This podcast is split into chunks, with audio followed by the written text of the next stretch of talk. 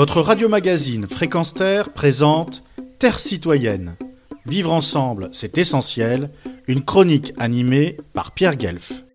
J'aime le sport. C'est bon pour la santé et c'est une bonne école de vie toute mon existence. J'en ai pratiqué en amateur du football dans mon adolescence et à l'âge adulte, puis je suis devenu ultramarathonien et à présent, à 76 ans, je jogue encore quotidiennement, certes lentement, mais j'approche des 50 000 kilomètres à mon compteur et cette pratique m'est particulièrement bienfaisante à un âge où le corps se déglingue logiquement quelque peu.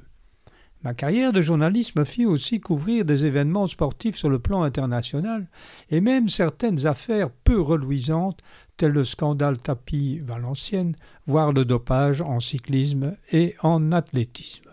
Jamais, cependant, je n'ai perdu mon enthousiasme par rapport au sport jusqu'à ce maudit Qatar 2022 au mondial du foot, car il y a des limites à ne pas dépasser sans quoi le plaisir de pratiquer ou d'assister à des compétitions revient à cautionner des comportements abjects, inhumains et totalement antidémocratiques. Il reste cent jours avant la Coupe du Monde, et en conscience, je ne pouvais que produire la présente chronique tant les droits humains sont encore bafoués dans le cadre de cet événement sportif. Amnesty International souligne encore que les conditions de travail y relèvent carrément du travail forcé transformant mains ouvriers, voire employés, en esclaves modernes.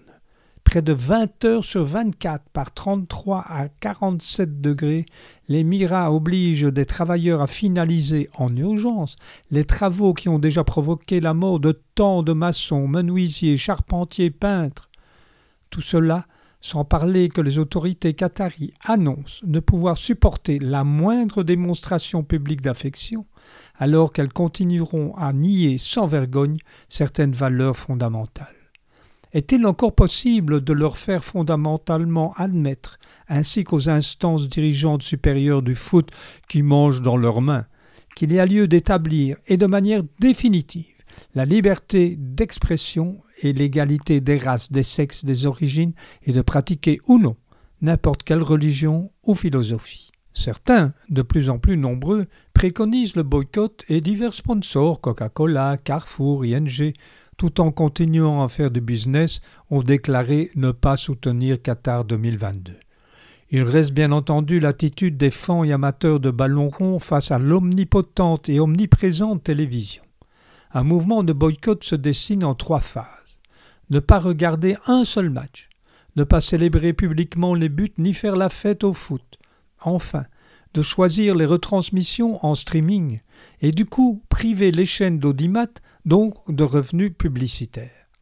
Le fait de signaler son boycott de Qatar 2022 sur les réseaux sociaux est d'ailleurs suivi avec grande attention par toutes ces parties. Cela vaut la peine de souscrire à ce mouvement de conscientisation en espérant que l'Émirat, sous la pression internationale, modifie positivement son attitude par rapport aux droits humains et libertés fondamentales. C'est un vœu pieux, paraît-il. Est-il réaliste? À vous de jouer ou non, si j'ose dire. Retrouvez et podcastez cette chronique sur notre site fréquenceterre.com.